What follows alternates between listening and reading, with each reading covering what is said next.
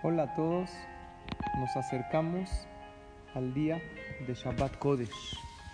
Cualquier Shabbat es muy poderoso y tiene mucha energía. Y ahora tenemos estos Shabbat del mes de Lul que tienen mucha más energía. Les voy a leer algo que dice en el Sidur Titkabal en nombre de varios libros. Dice, Adam Shemeshaberet Shabbat Kadat la persona que respeta el Shabbat correctamente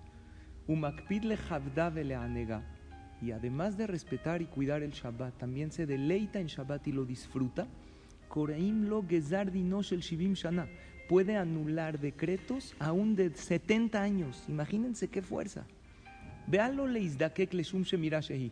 Y es la mejor shemira, quiere decir el mejor cuidado y protección que uno puede tener. Hay gente que dice, ¿cómo me puedo proteger del Ainara o proteger de cualquier daño?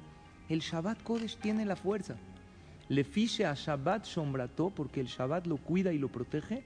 Umegina alad mikol nezek, y lo salva de cualquier daño. Mikol sakaná, de cualquier peligro. Umikol mine puraniot, y de cualquier sufrimiento. Esto es en cualquier Shabbat.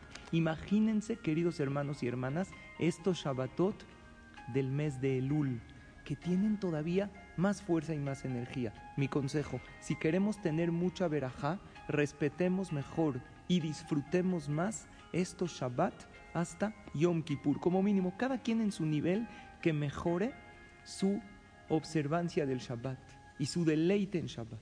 Un Shabbat bien respetado, sin medios de comunicación ni de transporte, otorga tiempo de calidad, unión con la familia, y nos conecta mucho con Hashem y con nosotros mismos. Y recuerden, el cuerpo necesita descanso, la mente necesita paz y el corazón necesita alegrías.